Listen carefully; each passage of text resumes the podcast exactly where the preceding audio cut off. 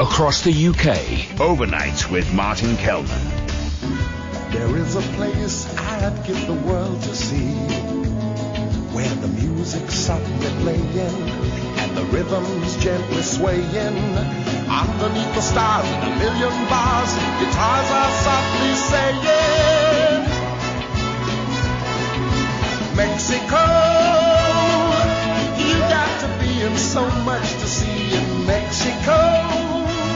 that's where we're going now to uh, Campeche in Mexico, and uh, a warm welcome to the show uh, to Jon Bonfiglio. Uh, Jon, thanks uh, ever so much for joining us. Good evening, Martin. Well, we start off with, uh, I suppose it was a sort of similar story to this last week. Uh, we start off in Brazil, uh, where there's been, or at least the police have managed to foil it, but um, there was a suspected uh, terror attack on the uh, Jewish community in Brazil. Tell me about that.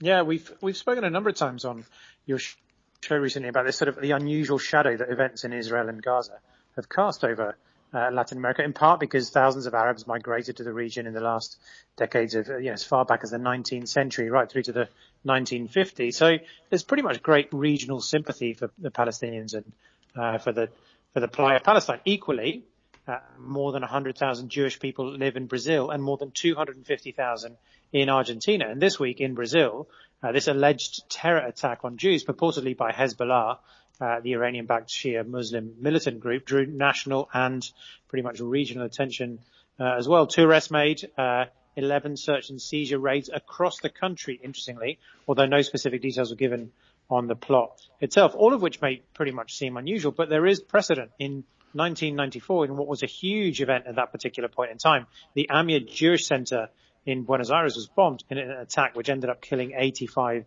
people uh, and is generally attributed to to Hezbollah, but generally relations between the sort of uh, the Middle Eastern Arab community and the Jewish community in Latin America. It's, t- it's taken as a given that you know mm. there is no friction there at all. But these events across the other side of the world are beginning to raise the specter of, I guess, sort of civic and social difficulty between those communities here in Latin America. Yeah, I guess if you, if you look at a sort of simple or simplistic view of a sort of reductive view of what's going on in in that area, you would see Israel as the colonizers, Israel and America, Britain, you know, Israel and the West as the colonizers, and uh, Palestinians as the colonized. And in Latin America, that's a sort of narrative that would would attract quite a lot of sympathy. Yeah, totally. It's it's a completely empathic perspective, you know, in terms of history and in terms of the yeah. the particular viewpoint, as well as the fact that there is a really significant, of course, history of you know the Middle East and Arab community in in Latin yeah. America. But for sure, politically, uh, you know, geopolitically, that's where generally the you know the emotion is on this side of the water. Yeah. I would have thought so. Um, tell me this story from uh, from Panama um, where this guy got out of his car and he was just getting annoyed because we've got protests here, we just stop oil and all that. People do get slightly annoyed, but this guy took it to a bit of an extreme, did he not? Yeah, it sort of harks back to the Michael Douglas film Falling Down from hmm. about 30 years ago. Environmental protesters were uh, protesting a big open pit mine, which uh, the government had awarded to a Canadian firm in a protected uh, jungle area, and they came across, or he, or he came across the figure, the retired American lawyer called Kenneth Darlington, a name which is now going to live in infamy, who got out of his car uh, and started tearing down flags and, and barriers. When protesters challenged him, as they would, he uh, he pulled out a handgun and was sort of waving it around all over the place. And then, as discussions continued, he decided that he was going to shoot and kill two of the protesters in what was. I mean, the footage is, you know, there, remarkable brazen incident which has shocked Panama completely. Mm. Darlington has now been charged with a double homicide and is currently undergoing psych- psychiatric ev- evaluations. Um, gun ownership is actually pretty pretty easy to achieve in Canada, but it doesn't have a gun culture at all. Generally, those who have guns in Panama are criminals. So for somebody to just pull out a gun on a highway is culturally, you know, really, really surprising. Uh, and mm. then, of course, you then have what took place later with the, you know, the, the death of two teachers who were protesting a, uh, just the, the awarding of a mine uh, contract to, to a firm. Yeah, remarkable story. And then one from Costa Rica, another crime story. Uh, the country's largest ever bank heist.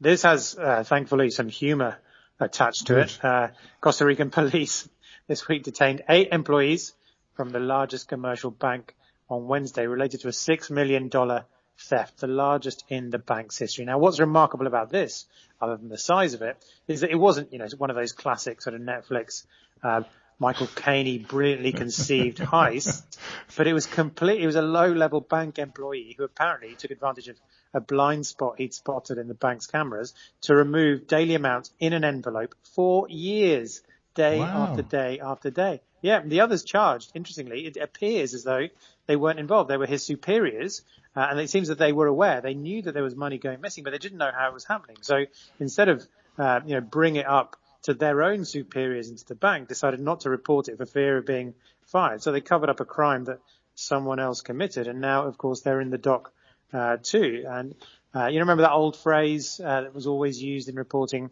uh, Martin? The investigation is continuing.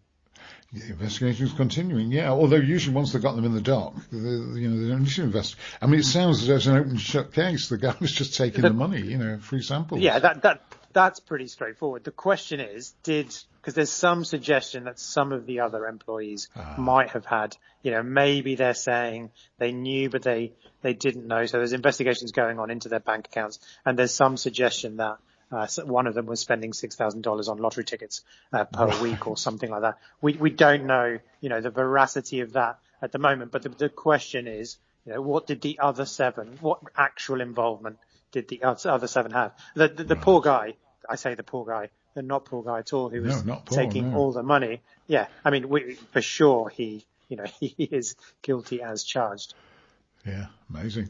Um, tell me about the uh, bit of sport now. The Peruvian football. Uh, Universitario has won the league there. Tell me about that match. I don't know whether this reached the UK or, or not, but this myself, is the.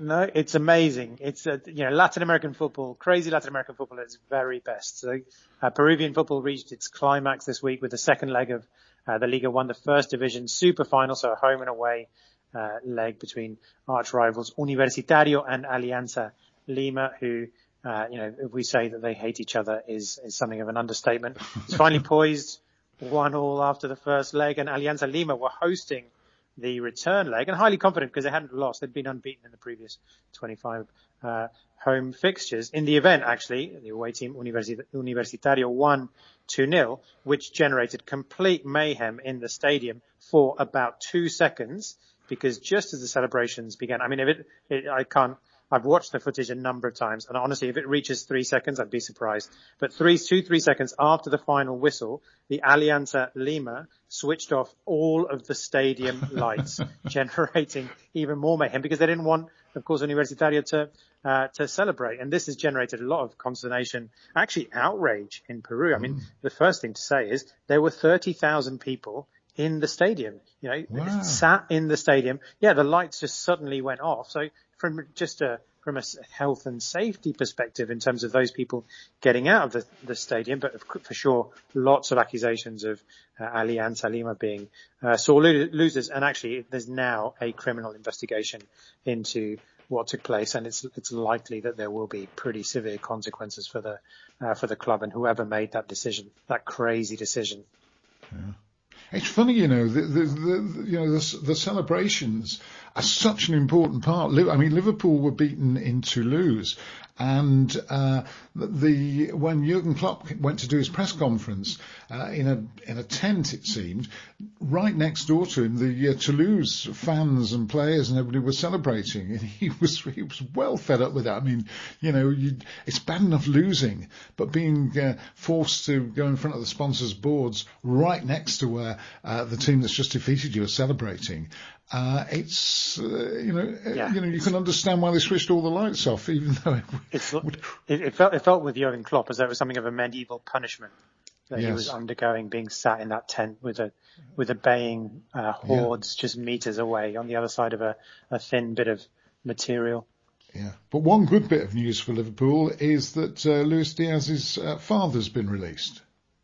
Yes, yes, this is the the story that's been ongoing for a couple of weeks, and of course this week because we've we've been thinking every day. Well, we've been told every day by the kidnappers and their uh, associates that he was going to be uh, released, but finally yesterday, so just about uh, maybe 30 hours ago now, Luis Manuel uh, Diaz uh, was was released. He's now with his very emotional uh, family, and it sort of brought, brought, brought that story full circle. Um, you know, a story which really brought all of Colombia together, including actually um, the ELN, the National Liberation Army, that were purported to have kidnapped him because mm. they themselves said that you you can't mess with a national figure like uh, Luis Diaz. Of course, uh, if you look statistically at uh, all the other hundreds of thousands of kidnappings that have taken place in Colombia uh, over the course of the last couple of generations, it also leaves a slightly bad taste in the mouth in terms of uh, all the attention that this one got and the happy ending where we mm. have had you know, literally hundreds of thousands of others which have not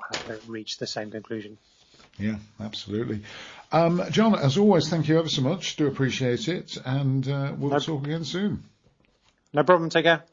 Cheers. Good man. There we go. Jon Bonfiglio joining us from Campeche in Mexico.